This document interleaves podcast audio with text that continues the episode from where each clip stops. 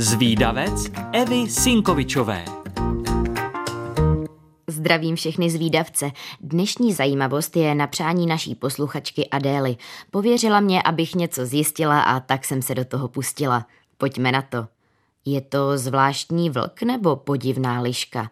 Tahle jihoamerická šelma s dlouhýma nohama, která se pohybuje mimochodnou chůzí, působí rozhodně dost netypicky. Pochází z čeledi psovitých, ale od svých příbuzných vlků obecných se liší v celkem dost věcech. Vlk hřivnatý se liší hlavně vzhledem. U domorodých indiánů se mu přezdívá vysoká liška. Zároveň má specifický styl chůze a jeho nohy trochu připomínají chůdy. Mnohem častěji než vlci obecní si smlsne na ovoci a zelenině a neloví ve smečkách. Bíložravá strava může tvořit až 50% potravy tohohle vlka, kterému se říká i pes hřivnatý. Domovem samotářského vlka jsou křovinaté lesy a savany s bažinami a s hojnou vegetací. Svou oběť nepronásleduje jako vlk obecný, ale ani na ní opatrně nečíhá jako liška. Pohybuje se ve vysoké trávě a když vidí kořist, rychlými skoky ji chytí a hned se žere.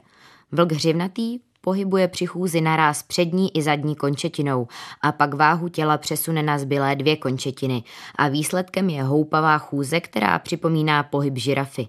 Umí taky velmi dobře skákat. V přírodě je ale k vidění jen výjimečně, je totiž plachý a na lov se vydává hlavně v noci. Jde o téměř ohrožený druh. Jeho přirozené prostředí se totiž postupně mění na pastviny a pole a vlkovi hřivnatému se pak špatně loví. Zdivočelí psy pak mohou vlka hřivnatého nakazit nejrůznějšími infekčními nemocemi.